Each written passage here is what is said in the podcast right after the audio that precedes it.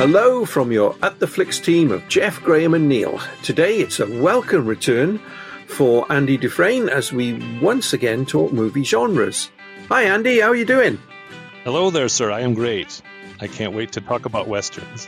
It's a very American subject, but as you'll see as we go through, it's something that resonates particularly with uh, the Celtic people over in the UK. So last time we spoke, we discussed horror movies. Now today we're going to talk about westerns. What are your thoughts on the Western genre? It comes across to me as very American. Maybe that's because I am from the US, but other than maybe like the Sergio Leone movies, which definitely feel not American, but I like John Wayne and that type of thing, those definitely feel very American to me. I'm not as well versed in the genre as I would say I am in other genres, but the ones that I have watched, I have very much enjoyed and, and would like to see more in the future. It is interesting, this, because people who were in the West were actually in a lot of the early silent films, a lot of the Western films.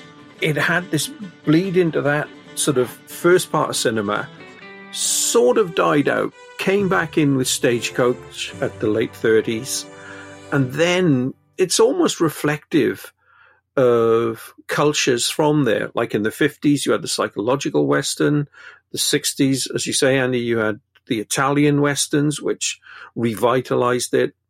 You had the westerns that looked at Vietnam through a sideways glance, films like Soldier Blue and Chato's Land. And then it sort of died out with the growth of science fiction like Star Wars, and westerns have now become a sort of event film. It is very strange how it goes and, and how, as you say, it's not as popular today by far than what it used to be. I always felt like when I was watching a Western, especially the older ones that I've seen, they always came across as very authentic to me. And I think that was one of the reasons why I liked it, is because, you know, you really have to rely on the acting and the writing, I think, more than a lot of other genres, um, because you don't have other Hollywood devices to fall back on. You know, you have the scenery, which is going to be, you know, one of the main stars in any Western, but then you really have to just rely on the characters and the writing. I think that's one thing that maybe is more unique to Westerns than other genres is it's all just kind of out there and there's not a lot of film tricks that you can do with stuff like that. And you've got a, a genre here that is very American. I mean, it's a part of your history, but it does resonate all over the world. And I, I was saying, you know, suddenly for the Celtic nations in the UK, and I'm speaking here certainly from where I'm from in Wales and Graham's from in Ireland, the Western had a huge significance for us growing up. There was a lot of it on TV. Some of the Western heroes or outlaws are famous for their Welsh connections. People like Jesse James, Daniel Boone, and James Bowie all have sort of Welsh connections. I don't know about the Irish ones, Graham. They'll probably be all outlaws. But um, thanks for that. Yeah. the Irish love being stereotyped by the Welsh. yeah, and it it just goes into that culture. So I'm going to go on a complete tangent here and ask you, Andy, have you seen a film called Twin Town? Twin Town? No, I have not. Right. So Twin Town is a Welsh version of Trainspotting the reason I'm bringing that, that film up now is the lead villain. He sort of makes his money sort of with crooked cops and drugs dealings and all this sort of thing. But he calls his house the Ponderosa. There are so many people in Wales that have named their property the Ponderosa. And I know from speaking to Graham that it's the same oh, there. Yeah. Yeah. Yeah. The Pond- yeah, so Bonanza has just gone into the culture. Why do you think that is?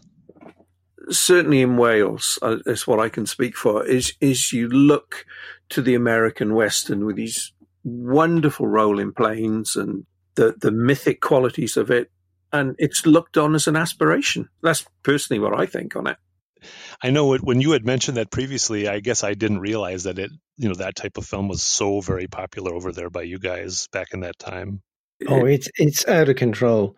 I grew up in Northern Ireland, just outside Belfast, and again the same thing. Lots of people named their houses the Ponderosa, and Northern Ireland had a dedicated country and western radio station, and line dancing and things like that were huge hits in Northern Ireland. And I think it's uh, for the the people who stayed in Ireland never got the chance to go to the West and make something of their lives, so they live it vicariously through the through the films and the westerns.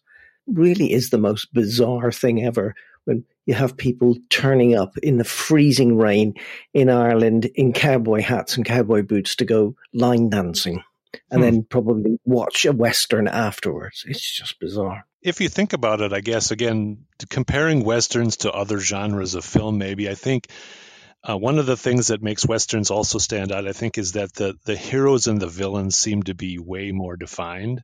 You know, like if you're watching a heavy drama or a comedy, I don't know that you see the heroes and villains as as very well established as much as you do in a really good westerns. The good guys are really good and the bad guys are really bad, just generally speaking. And I think maybe that's something that appealed to a lot of people. Yeah, and I think what's interesting about that is how it was all shaken up in the 60s. So when Sergio Leone made his films, Clint Eastwood comes on in uh, A Fistful of Dollars, and he's a bounty hunter. He's playing both sides against one another. He doesn't care who's killing each other as long as he makes his money, which would have been unheard of just 10 years ago in an American film. Yeah, and that's more of the like an anti-hero type thing, right? Yeah. Mm. And and then to take somebody like Henry Fonda, who's got this reputation of being a big hero. I mean, he was in, you know, My Darling Clementine, Young Mr. Lincoln, and make him the villain yeah, in The Grapes of Wrath, yeah. And then Once Upon a Time in the West. Yeah, that's true. You're right. I mean, he's definitely playing against type, I think, but that's what makes it work so well. Once Upon a Time in the West is one of my favorites for many reasons, but um, just the cinematography alone, or he could literally just have one shot of like two guys standing looking at each other and then they do it they show it from like 10 different camera angles and the whole scene can last 20 minutes and you just don't care because it's just so well done. Yes. And you got morricone's wonderful score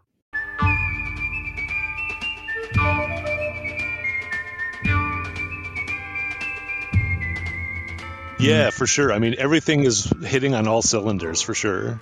The other thing I think that um, A Fistful of Dollars did is in the UK anyway, I think it just hit the zeitgeist at the right time. It was a very dynamic time, 1964. You know, the Fistful of Dollars comes out 65, a few dollars more, coming out with the Beatles and the Stones and a sort of hippie generation and those sorts of things.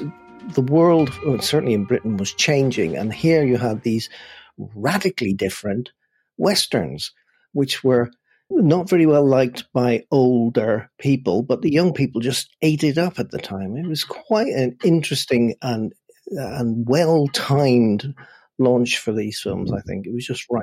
But I also think there as well is you know you had that period in the '60s when the UK embraced a lot of European culture. God, yes. for, God forbid we do that today. Oh. Um, you know, so. Not uh, when I got a mouthful of water, please, Jeff. Sorry. there was this love of all things, and that's when directors like you know Roman Polanski first came across into this country. The love of the films of Francois Truffaut, and so somebody like Sergio Leone, he is going to capture something different. Yeah, almost like I guess you've got the Bond films going on at that time as well. So it fits in with that sort of culture. I don't believe they opened in America at the same time. They opened slightly later. I believe that's correct. Yeah, I think you're right about that. I guess, you know, at that time you were still getting films like El Dorado, Nevada Smith, which are, again, very different types of Westerns. Yeah, that's for sure. I, I think that those movies definitely stand out as kind of being transitional in the in the Western genre just by the way that they were told and their portrayal of the hero anti-hero at the time was very interesting. And then obviously launched the career of Clint Eastwood, and then he went on to do you know a whole bunch of westerns after that. Before that, he was most famous for TV Western series. Is it right? Uh, Raw, it Rawhide. Rawhide, I think it's Rawhide. Yeah, because he wasn't the first choice. James Coburn was the first choice, and he turned it down. But he recommended Clint Eastwood for the part. Hmm, didn't know that. But then James Coburn ended up doing what was it, Duck You Sucker? Duck-U-Sucker, yeah, yeah. okay, yeah. moving on, please. no, no, but it was also it had another title, Fistful of Dynamite. That's right. You're right. Yeah, yeah, yeah. with um, yeah, that's probably Leone's least known film, but it, I actually yeah. liked it. It is. I mean, Rod Steiger is so over the top as oh, to be no. out of sight. Yeah. Oh, I hated and, it. Now, Coburn's Irish accent is up there with his Australian accent from The Great Escape. Let's not get away from this. oh, so, we mentioned Once Upon a Time in the West. Any other Western films stand out for you? For a while, I was going through a period where I was trying to watch the, you know, who the AFI, the American Film Institute, put out their 100 greatest movies of all time, and so I was trying to watch a lot of those or as many of those as I could. And I think I have all of them, maybe except for like six or seven, maybe. The one that stood out to me based on the westerns genre was The Searchers because that's very high on the mm. list. I think it's, yeah. I want to say it's fourth or fifth all time. I think, and I had not seen a lot of John Wayne movies, and I figured that was probably a good way to start or to to in, reintroduce myself to it, and I was just totally blown away by it. It's a fascinating film and of course, it's famous for shots like the end of the film where he can't go into the house and the door closes, leaving him outside because he's always going to be the outsider. You've got traditionalist Wayne views in the film, like when he shoots out the eyes of the Indian to say, right, he can never get into the spirit world to that yep. moment when he embraces Natalie Wood. And by the way, these are spoilers. And if you haven't seen the searches yet, it's not my problem. Um, well, it's over 50 years old. So. Exactly. There were cynics and people who really didn't like Wayne, but it said, you know, at that point they fell in love with his character because of the way he acts at the end of the film. I think that film just had everything going right. It had the you know the acting was great. Again, I hadn't seen a lot of John Wayne, so I all I knew was his caricature, and I didn't really know a whole lot about his acting chops. And he, I thought, did pretty well. And then just the you know the simple things like you said, like the opening and closing of a door, or just shots of the sprawling landscapes and stuff, were just amazing. Incredible, and and the look of the film as well. You know, uh, uh filmed in Monument Valley, where Ford liked to film most of his westerns. Yeah. Um, and again, a lot of people from the UK go over there just to see Monument Valley. Hmm, interesting. It's, it's just incredible. What other Western movies stand out for you? After watching Clint Eastwood in a ton of movies, in fact, I think I've seen every Clint Eastwood movie, and I think I own almost all of them. But him going from his character that he played in his early westerns, then to go full circle, and then to play the character that he played in Unforgiven. Well, Unforgiven oh, is one of my favorite movies of all time. Fantastic. The story arc, you know, of him thinking about the character that he played when he was younger to now him playing that character. And it's the weird thing is, is if you think about it, he was considered over the hill and that movie is from 1992 so it's 28 years old and now you know he's still alive and kicking. It's just crazy to think that he's still going. The acting again in that with him and morgan freeman and richard harris and gene hackman just amazing. So that i've watched that movie probably so many times it's not even funny and and he's about to make another western, apparently. Clint Eastwood. Really? Oh, yeah. no. So, yeah, I would say he'd go out with a western, but knowing uh, Mr. Eastwood, even though he's now in his nineties, I suspect that won't be the last we see of him. I know, uh, and you thought like Gran Torino was going to be his last movie, and that movie's still like what twelve years ago now or something. you know, that's crazy. Unforgiven is an incredible piece of work, which he wrote the main theme for as well. I think. Yeah, I know he's he's he's really into you know he's a great piano player and he's loved music his whole entire life. Obviously, he directed Bird. Yes, yeah, and and he's a huge jazz buff. His um, mm. his son Kyle was over at the Cheltenham Jazz Festival a few years ago. I managed to get in to see him. He hmm. did some standard jazz things, and then he did some of the music he's written for his father's films, films like Letters from Iwo Jima yeah, it runs in the family. Going back to Unforgiven, it, the way it strips away the Western mythology, you've got the dime novelist who's writing this stuff. That's the myth that's passed down to us. But when you get underneath of it and you see the Eastwood character as mean and as nasty as he is at the end, it's unpleasant, it's realistic, and simply brilliant. I love that. And and one of my other favorite scenes is, you know, Gene Hackman obviously won the Oscar for that and he was amazing. And the scene in the jail with him and Richard Harris, where he starts calling him the Duck of Death instead of yes. the Duke of Death. yeah. So yeah. awesome. And just, you know, then he just turns everything around. And then the guy who's writing the story starts to find out that Richard Harris isn't as great as he thought he was. And the real star should be Gene Hackman because of all the things that he's done. And that Richard Harris ended up probably exaggerating 90% of what he told him. But that whole sequence then is just so amazing. Yes, there isn't a character that doesn't resonate. You can see the arcs going through from the guy who initially looks down on Eastwood because he's a, a braggart and a, and a bully, but ultimately he just hasn't got. I'll call it the right stuff. It isn't. It's probably the wrong stuff. But he hasn't. yeah. He hasn't got what Clint Eastwood, you know, a dark soul to be able to yeah. go out and just brutally murder people. I mean, I mean, what's that speech that Eastwood gives in the film? You know, I, have killed pretty much everything that walked or crawled. Or crawls, and, right? Yeah, yeah. And, well, sir, you were a cowardly son of a bitch. You just shot an unarmed man. Well, he should have harmed himself. He's going to decorate his saloon with my friend. You'd be William Munny out of Missouri. Killer women and children. That's right. I've killed women and children. Killed just about everything that walks or crawled at one time or another. And I'm here to kill you, little Bill. And you think, yep, it's time to back away, but very slowly.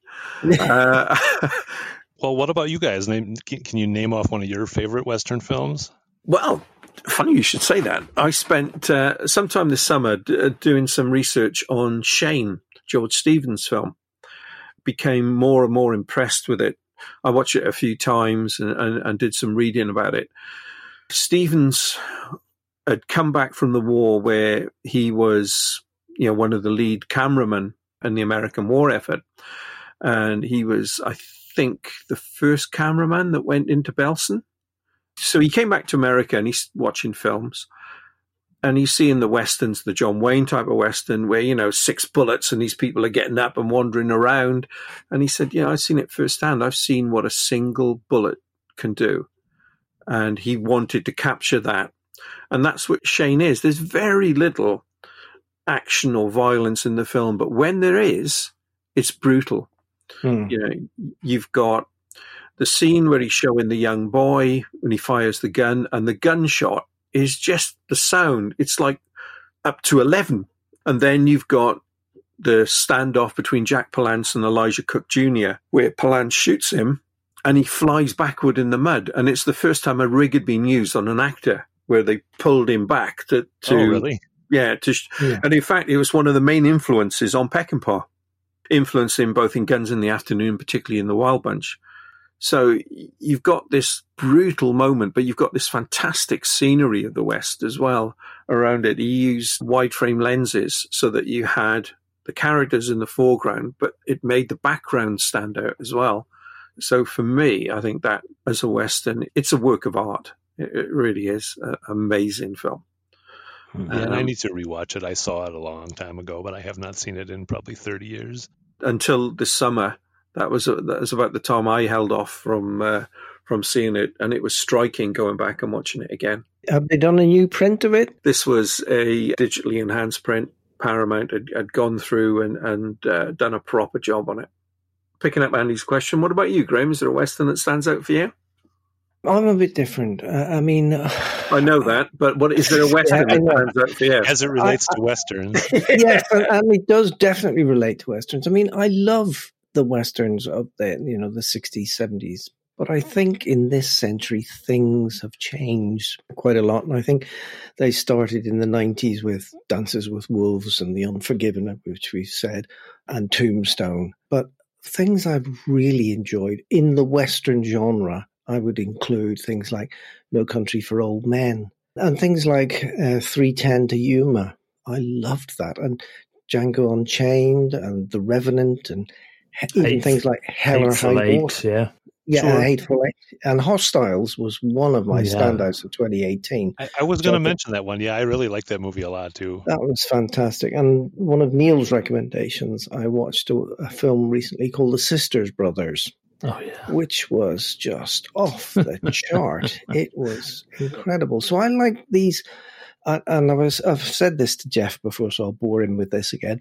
Westerns are such a wide genre that the edges are blurring. So you can get things like No Country for Old Men in there and um, The Revenant, which is not quite a Western. It's much before the Western period, but I consider it very much a Western, or Hell or High Water, which is a modern day uh, Western set in Texas with a couple of bank robbers, effect. But Dances with Wolves um, is probably my favorite because it just, I thought it was just so incredibly different when I watched it. I just could not believe what I was watching. Yeah. Do you think uh, in 1990, do you think Dances with Wolves deserved to win Best Picture? Over movies like Goodfellas and no, no, probably not. No, probably not. But as a western, I think it is outstanding. I really do think it's quite outstanding. But then again, two years later, Unforgiven. The next year, Tombstone. I just think they're all great in the 90s. I don't have a favorite Western. I have a, a collection of favorite Westerns that I keep going back to. There was kind of a little resurgence too after Dances with Wolves did so well and won Best Picture and stuff mm that, you know, besides yeah. Unforgiven, then there was like what he had done Wyatt Earp and then the mm Geronimo film came out, which was really good with Gene Hackman. And there was yes. quite a few of them right around that mid 90s time then that and westerns are very much like this. They seem to come in waves. Mm. So you'll go for a couple of years without one, and then suddenly you'll get one. You know, a whole load of them will come at once. But do you think, though, that whole resurgence started not with Dances with Wolves, but with Lonesome Dove, which was shown on American TV? Mm, and yeah. I say American TV rather than British TV because it took 10 years to get the thing over here and for me to be able to watch it. Right, you're going to have to bring me up to speed on that one. Tell me Lonesome about that Dove. Oh, Larry McMurtry. It's one of the epic novels of the West. Two aging gunfighters, now cattlemen. Um, they've been everything. They're played by Tommy Lee Jones and Robert Duvall. And they've got to take this cattle. Uh, I'm, I'm, sold. I'm sold. You know, yeah. that's it. Fine. I'm watching it. Okay. And it was a mini series too. It was like two it or was. three nights, I think. It's brilliant. And the book is fantastic. And then once that was the big hit, he did a sequel to it, Streets of Laredo, but then went back and did two back novels. Dead Man Walking, I think, was one. I might be wrong on that. Comanche Moon was the second. And then Lonesome Dove became the third in that series. But Lonesome Dove, it's one of the great American novels, as well as being a great miniseries. Have you seen it, Andy? Um, I have. Again, it's been a long time, but I have seen both the original and then the Return to Lonesome Dove, but it's been quite a long time. Yeah, see, now Return to Lonesome Dove. so, because Lonesome Dove was so successful, they went off and, and made this series without McMurtry's blessing. So, what oh, McMurtry did when he wrote Streets of Laredo, which is the official sequel, all the characters that they made the heroes of Return to Lonesome Dove, he kills off within 10 pages. Oh. so, and they've now filmed Streets of Laredo as well. I think that was one of the last films of James Garner. Uh, oh. He played the Tommy Lee Jones part in uh, in that. Again, really good, but Lonesome Dove is just amazing. And I just never understood why it took so long to get onto British TV. Nowadays, thankfully, with all the channels we've got, that wouldn't happen. Back then, when we only had four channels and a couple of cable, it took a long time. So I guess to your point, I don't know whether it was Lonesome Dove or Dances with, with Wolves or one of my other '80s westerns, favorite '80s westerns, uh, Silverado. Oh, now oh. we're talking. No, Yes. One of my all time faves. Again, I've probably seen that movie 20 times, but just uh, every single character is just so great and how they uh, interact with each other. And I showed my wife probably a couple months ago that he, Brian Dennehy, he does the almost exact same thing as he does in the movie First Blood. He walks out of the police station, and this one he walks out of the the saloon or whatever, and he stands there and he holds his belt, and he does that exact same thing in both movies. I just thought it was kind of funny. Cobb, why don't you meet Emmett? He's a friend of mine. This is Sheriff Cobb. Pleased to meet you, Sheriff. Well, the pleasure's mine. Always happy to meet a friend of Paden's. Hey, Stella, bring Kelly out here, will you? You're, uh, you're Kate Hollis's brother, aren't you? That's right. Uh, you're the one that killed old Murdo McKendrick.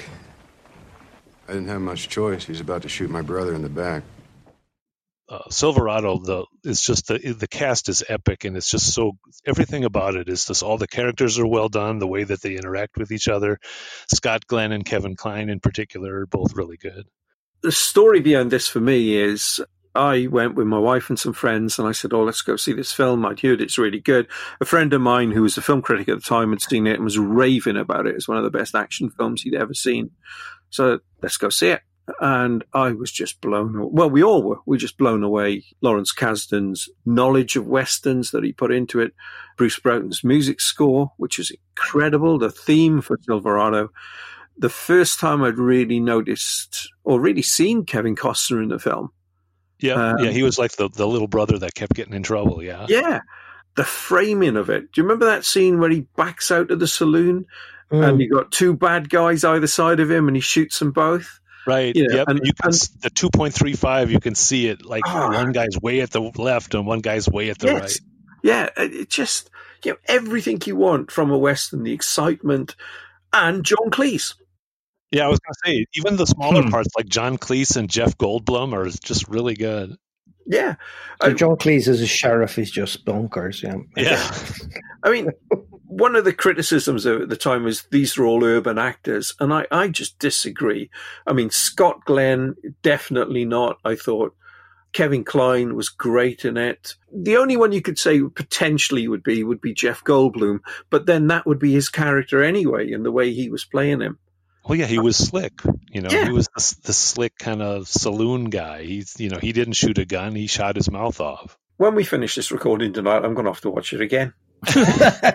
Well, then you forget about Danny Glover, who's also great Oh, in that movie. Yes, yes. Yeah, With him and his Winchester rifle.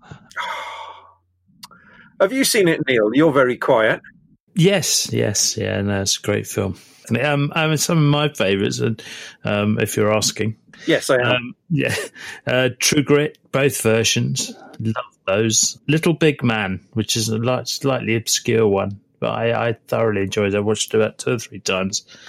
Al- Always enjoy that one, just because it includes the um, Native American in it quite a lot. Um, yeah, so we uh, that was 1970, wasn't it? So we went from Rio Lobo, A Man Called Horse, and then Little Big Man. That was another great year for. Uh, Yeah, for yeah. That was Yeah. the Dustin Hoffman film. yes. Yes. Yes. Yeah, ma- makeup by Dick Smith, Yeah. who went on to do The Exorcist. Ah. But also the comedies, well, uh, Blazing Saddles and Butch Cassidy and the Sundance Kid and all that sort of stuff. I thoroughly enjoy them, but also the ones that you've already mentioned. So the westerns is a, it's not just the Celtic nations. I think the uh, the whole of the UK was brought up on it, especially my uh, uh, well, our parents' era. It was the um, children's cinema, wasn't it, in the morning, and everything was a western. he went in and watched a western, shouted and ran around the cinema screaming and shooting each other with a with pretend guns and everything. That it's in the whole of the UK. Maybe not calling our houses Ponderosa. So here's a question, and Andy, you're probably too young for this one. When Tarantino made Once Upon a Time in Hollywood, one of the things of watching that was all the TV westerns they were making and referring to, Mm. because that was a real hit back to my childhood. You know, the High Chaparral, the Virginian, they'd be on almost every night in our house. Yeah, yeah, and ours. Yeah, and, and my personal favorite, The Rifleman, which nobody And, remembers. Alas Connors. Smith and Chuck Alas Connors, Smith and yes, unbelievable. Yeah, Yeah, and for me, I'm a little bit younger, but the closest thing for a Western for me when I was a kid was my mom's favorite show, which is The Little House on the Prairie. So, which is still a Western, but not in Yeah. the same vein, I guess. Remember when I said about it being a wide genre and the edges blur? You're definitely Yes, in one yeah, of those definitely. blurry edges with that Yeah, one. totally. Definitely. my, I think my my mom watches an episode of that show like every single day because she just loves it so much. Is that Michael We- Landon in that? Yes, correct.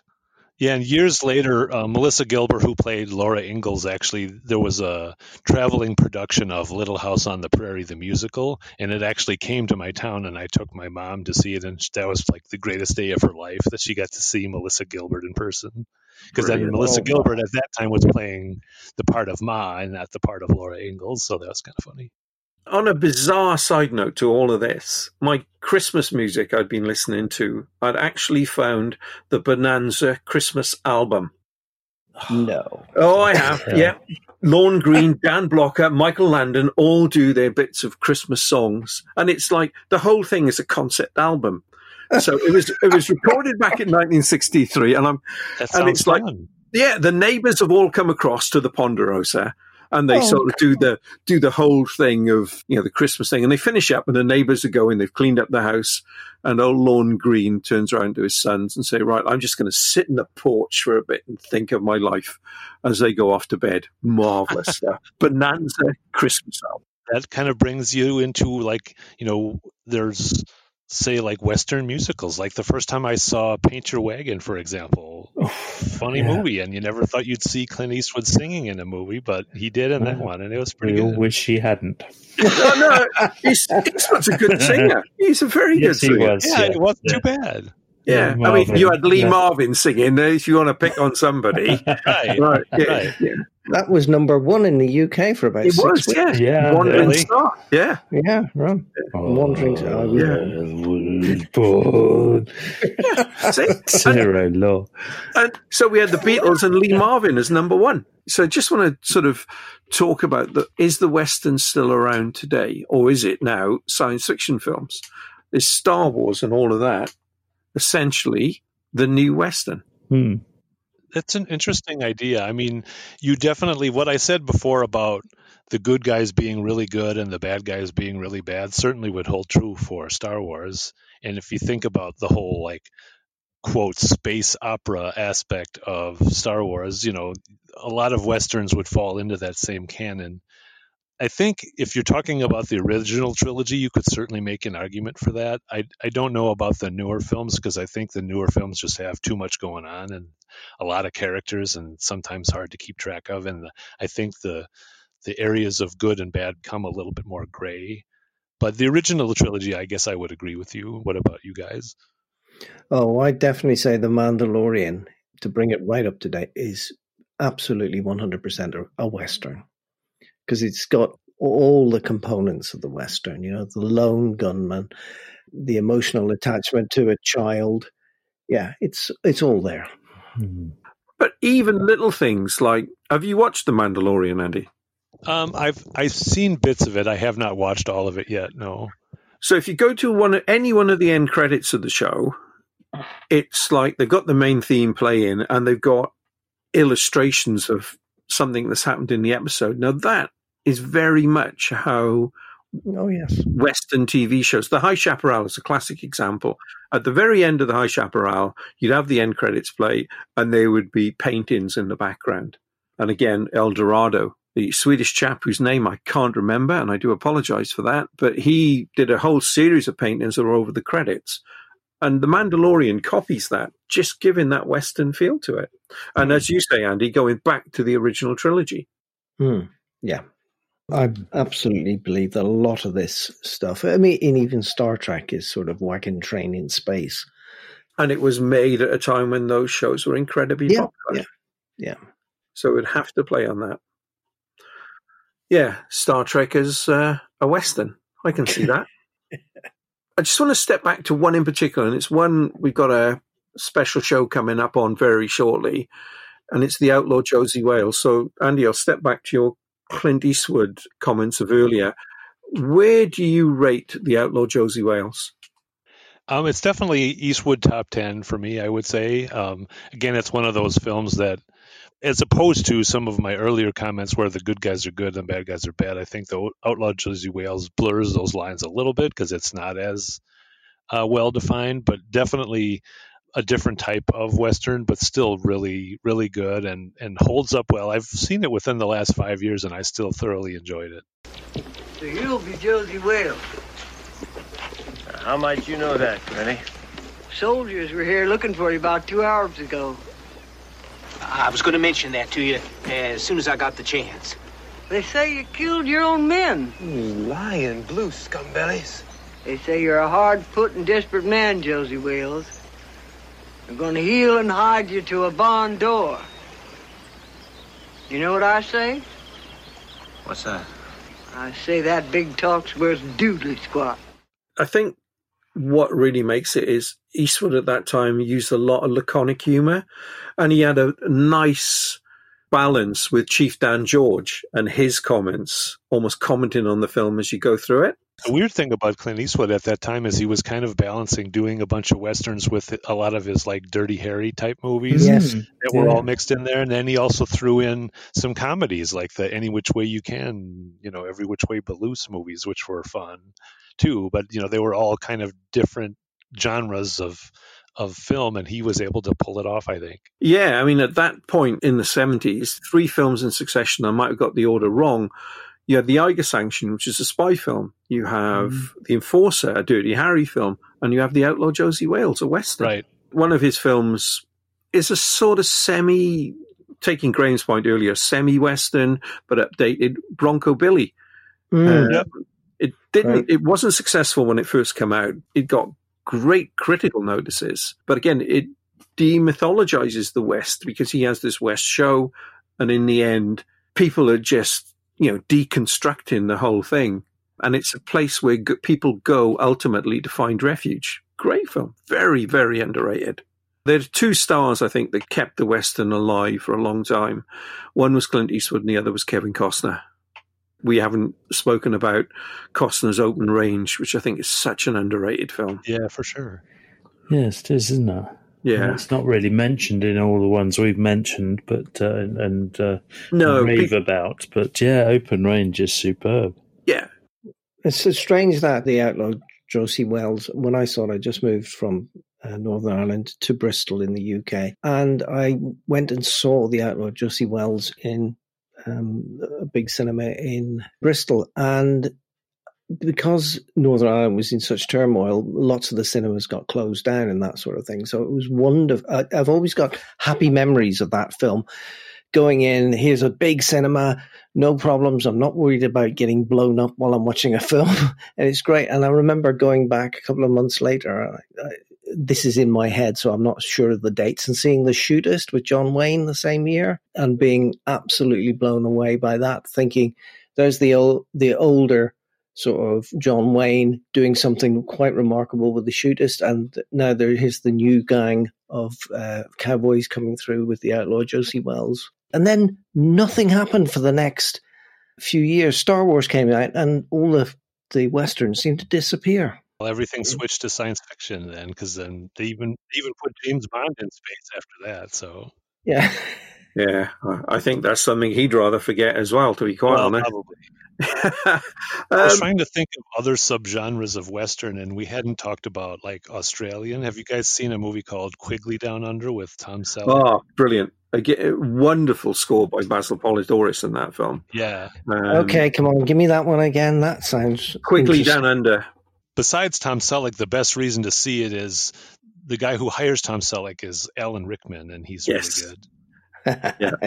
when is he not? When is Yes, he not? He's always for sure. brilliant, But yeah, if you haven't seen Yeah. it, it's really good. Tom Selleck gets hired by Alan Rickman, so then he makes the trip to Australia, and then he demonstrates his extreme long range rifle prowess, and then it's just really good. I don't want to tell you too much if you haven't seen it, but it's a great Okay, film. no, that's going in the list. Thank you very much. Yeah. But occasionally, and we'll we'll go into this diversion as one of the last things. You've got the horror genre mixing with the western. Uh, I'm thinking here of films like Bone Tomahawk. Yes, I was Mm. actually just going to mention that. To be honest, have you seen Ravenous at all? Yes, yes, that's um, About the got- Donner Party. Oh, and it's got the chap from Full Monty in it, isn't it? As yeah, well, Robert um, Carlyle and Guy Pearce are in it. Yeah, they're Yeah. both really good. Cannibal westerns.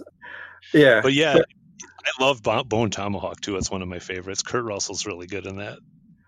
There's just that moment in there. And I'm watching this film and I'm quite enjoying it. And it, it just goes really strange. And then they show something you're thinking, I can't believe I, what they've just done. Yes, correct. Uh, uh, correct. It's always called that scene. that scene. Uh, have have Have you, you seen seen that scene? You're like, yes, I have. I Uh, yeah. cannot unsee it. Yeah. I, I was sitting there thinking, I'm so grateful I'm watching this late at night and my wife isn't here. That's true. You're right. Yeah, my yeah. wife, my wife would have seen that. She probably would have not talked to me for a couple days. Uh, I, I'd have had a month. Um, yeah. Have you seen it, Graham? No, that's it's definitely coming off the list. Actually. Thank you very much. That sounds horrendous. You said Yeah, horror, and it's not on mine. It's not on yours, Neil, is no, it? no, Okay. no, no, no. Hey, Jeff, if if you two guys are going that scene, Yeah. you know, it's never going to come uh, come up in my list. You Yeah. had you had me at horror. Right. Put it like this: you could never unsee what That's that true, you're moment happens in Oh, that movie. good, right? Okay. That's it. So that's gone for you two. Move Then. on quick. Yeah. I mean, I'm still recovering from Peter Rabbit. I can't unsee that, you know. So no, that's true. Yeah, Oh, thanks for your tweet today, Jeff. That made my bloody day. yesterday. Was it yesterday, Peter Yeah. Rabbit? Um, yeah. I was going One say of my yeah. favorites, you said, and I thought, I think I actually vomited that, my way through that film. Yeah, No, I did Wonder much- Woman today. Um, but yeah, the horror, the horror genre sort of plays into it, and of course, comedy. There's only Yeah, one Blazing Saddles. Blazing Saddles. Yes, Yes, a classic. Absolutely. Yeah, try remaking that today. Um, Whew. Yeah, Yes. I don't think you could. Well, Butch Cassidy and all sorts of things like that, wasn't it? The, uh, but yeah, the Blazing Saddles. God, that was just a ridiculous. I don't think you could remake any Mel Brooks movie, to be honest, No, no, no. possibly Young Frankenstein. because they're they're so politically incorrect on purpose. You know. Yeah, but I think you could get away with Young Frankenstein.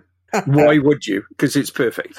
Right. You know, It is it's- perfect. Yeah, yeah. Blazing Saddles, silent movie, high anxiety. No, you couldn't do any of them today. No. And can we not include in this section the the Western romantic? Because they are just crap. Like what then, Graham? Give us an example. the Electric Horseman. Ah. Uh, Electric Horseman's great. It's awful, Jeff. It's a wonderful film. It's it, well, yeah. You, you know why? Because it's anti-capitalist, and you being the arch-capitalist, you are always going to go against it. Jeff. No, you just love Robert Redford, don't you? I'll go with Jane Fonda, but yeah. I'm Uh, a big Redford fan myself. yeah, Yeah. And, and again, I mean, the music. Dave Grusin's music score is great. The songs by Willie Nelson are really good. Actually, yes, you have you have spotted a chink in my armor there. Yeah, I, I would say it's well worth going back to to revisit. It's up there with the China Syndrome as films of its time.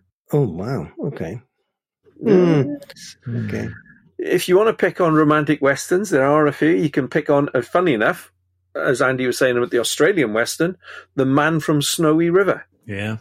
Uh, that's been recommended to me before by somebody. I can't remember. Yeah. Look, I just recommended Bone Tomahawk to you, and you just said you're never going to watch it. Yeah, because you then told me about there was the scene in there. Yes, that cannot be unseen. Yeah, the man from Snowy River. Thank you. Kirk Yeah, Douglas uh, is in it. Yes, and followed by the sequel, Return to Snowy River. Music Yeah. scores on both of those by Bruce Rowland. Amazing. In fact, Man from Snowy River, you listen to it and you think you're listening to the soundtrack to Hill Street Blues.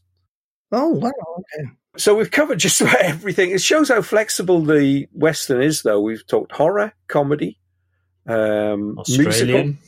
Australian. Gone, gone to the ends of the earth for this one. Yeah. So it is a very flexible genre, much more so than I thought when we started this conversation. I'm hoping that the future is bright, although it's more of a genre film now than it used to be. You know, I, I don't, the, the appetite for it is probably not as big as it once was, but I'm hoping that they still continue to at least make an occasional one, like you had mentioned, Hostiles earlier. Even if they just Mm. make a movie like that every couple of years, I'd be happy. And they did Ballad of Buster, Buster Scruggs, didn't they? Scott- Oh yes, the Coen brothers Um, did that. the That was- more recent one, but yes, every now and then they come out with something. I do agree. I mean, Hostiles is a great film. Yes. Um, I think one of the limitations you've got these days is, you know, in the past you would have, and I'll be politically correct for Graham, cowboys against Native Americans. And, Thank you. Um, it's all right. But you can't do that sort of thing anymore. You couldn't. You couldn't remake Soldier Blue, for example. Yeah. And I mean, and you're right about that in any genre. You know, they don't like to see you know you don't like to see Middle Eastern represented in a, you know they're just playing terrorists and that's it or that type of thing. I mean there's there's a whole bunch of things now that you know are not politically correct that they used to be able to get away with that they can't anymore. Yeah. Uh, a complete aside on this. I don't know if you know, Andy, there's a big controversy over in the UK at the moment. They're reclassifying the certificate on Flash Gordon because they feel that Ming the Merciless is a, is a racial stereotype. No, really? Is are you being truthful? I am honestly Yeah, being well, truthful. they are. And it turns out, and this uh, this I didn't know. It turns out it's one of the Queen's favorite films to watch with her kids. It's definitely an all-time favorite of mine. I mean, if I had to list top five guilty pleasures of all time, Flash Gordon would be number one or two. I think. Well, I, I met Mike Hodges once. He he gave uh, an evening with Mike Hodges thing. Basically, there was only it was a small select group. It was about 16, 17 of us there, so we could do a Q and A with him. But also went up and, and talked to him. And my question to him after, or my point to him after, was, you know, a lot of his films are very down films. Things like Get Carter, very tough films. And then he makes Flash Gordon. I said, so, so you do all these films and you acknowledge that they are, they are quite depressing and, and, you know, they're quite strong. And yet you have made a perennial Christmas film for UK TV. oh, yeah, he said, true, I yeah. that. Yeah. Lovely chap. Really nice chap. But yeah, yeah, they are up in the certificate, partly because of some of the violence. But uh, yeah, it has been noted they, they feel that Ming the Merciless is a racial stereotype. That's so strange. You know, I, the the different world that we live in. I actually read recently, within the last couple of weeks, that they were Seth MacFarlane had purchased the rights and was going to remake the movie Revenge of the Nerds. I don't. Did you see this? I saw that. Yeah, And they, Yeah. w- the first line of the article was talking about whether or not they were going to include the rape scene. And if you think about the movie, like, is that the first thing that you think of is the rape No. scene? I don't know that I would consider it that. Again, I don't No. want to, I don't want to get hate mail or anything, but it's just really weird to me that when you think about stuff like that, you're like, it was just a goofy '80s movie. I don't think anyone was taking it seriously, but yet I don't want to minimize rape either. So No. you know what I mean? And and again, it goes back to Blazing Saddles. Why you can't remake Blazing Saddles today? Yeah, because of the language.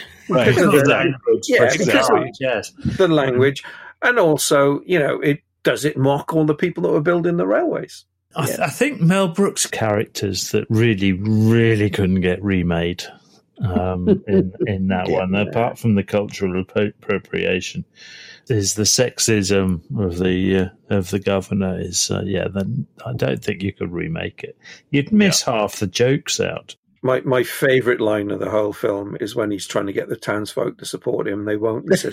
"But you do it for Randolph Scott." Randolph Scott. That was a film nerd's joke before we were even invented. Before we were film nerds, yeah. So just to capitalise on that, there was a B film that followed a year later called Drive-In. It's a fairly forgettable film about a drive-in theatre, but the theme song is wonderful. And uh, it just goes on about not understanding films today. You need your you need to take your analyst wherever you go and watch. He said, "True Grit's the only movie I've understood in years." Whatever happened to Randolph Scott riding the trail alone? Whatever happened to Gene and Tex and Roy and Rex the Durango kid? Oh, whatever happened to Randolph Scott, his horse plain as could be? Whatever happened to Randolph Scott has happened to the best of me. Everybody's trying to make a comment about our doubts and fears. True Grit's the only movie I've really understood in years. You've got to take your analyst along to see if it's fit to see. Whatever happened to Randolph Scott has happened to the industry. Maybe. so uh, yeah, don't watch the film. Just listen to the theme song for Drive-In. It's great. Okay, so let's go. Let's finish this up. So we have shown that it, it does work in a lot of contexts. The Western it, it's very flexible, but it will be interesting to see if it does have a future. Now we've spoken about the one-offs like Hostile. whether we will ever get a, a mini boom of these films again, or it'll always be just these one one offs. And if they're special enough, do you know what? I could live with that. Sure. Mm. I'd love to see a cool sci-fi western. That'd be fun. Star Trek: The Next Generation did a spin-off called A Fistful of Datas. So if they can do that, That's Battle Beyond the Stars, which is a remake of the Magnificent yeah, Seven. Right. Yeah, yeah. Great film. You don't see films like that much anymore. What was that Peter Strauss film? Adventures in Space Hunter: Adventures in the Forbidden Zone. Yes. That was the first movie I ever saw in 3D. Yeah, 3D version. I didn't They- realize yeah, that. they, yeah. They um. So the first wave of 3D was the 50s. The second wave was the 80s, and I remember the first one I saw in 3D in cinema was Friday the 13th Part Three in 3D, and there's a moment in that film where they're putting clothes up with one of those clothes line things, clothes peg things, and she takes this bit of wood down and swings it out. And I swear to God, I ducked. I'm in a cinema and I ducked. Well, Yeah. isn't that the same one where like he cracks their skull or something and an eye flies at the screen Yes, or something? that's it. Yeah. Yeah. See, now that was fine, but the, it was the unexpectedness of this bit of wood coming towards me. I mean, I mean, I've been in Florida, and don't get me some of their stuff. Their the Muppet. This was back in the nineties. Took the kids over there, and they did a a, a Muppet thing in 3D or 4D. They called it because they threw water over you every now and again just to make sure you were awake. They did this whole thing with this this little characters out on the screen on 3D. And he says, everybody thinks I'm talking to them, but I'm talking to you. And his nose grows st- coming straight towards you. That that's also cool. was quite striking. That was That good. was great. But then again, Disney, they had the money to do it. I saw um, Honey, I Shrunk the Kids in Disneyland with my kids, and it had mice running under your feet, and they blew little puffs of air at your ankles. There was oh, four girls in front of me, and I think it took them a couple of hours to get them down off the ceiling. I have never seen anybody leap so high in all my life. it. It's funny you should say that because we were there not the first year, but the second year when they opened Animal Kingdom. And they Oh. did a very similar thing with a Bugs Life show that they had. and uh, my daughter went into hysterics because this thing was brushing up and she had bare, you know, obviously bare legs, she had shorts, and Right. she was in absolute hysteria. We had to calm her down. Yeah. Thank you, Disney. So the Western, yeah, I think it's got a future. It might be limited, but I think it's there. So, guys, thank you very much for that. So, next time, Andy, what are we going to be talking about? I think it, should, would be interesting to talk about the current state of movies and cinema throughout the world. We've had all these studios and production companies doing different things. There's obviously all these different streaming services out there now fighting for your dollar, and they're putting out movies and shows exclusive to them. How does that take the place of theaters, or does it? Are theaters going to be able to survive? I think it will be an interesting conversation. Yes, Hmm. I, I, I agree. We we had a chat a couple of months ago on on that, and this it's moved so fast that we're in a completely different world again. Absolutely fascinated to talk about that with you, Sounds great. Andy. It's been a real pleasure. Thank you very much for your time. Thank you, Andy. Yes. Yeah, hmm. you bet. Brilliant. Thanks as always. I Absolutely enjoy brilliant. talking film with you guys. Always a pleasure. You.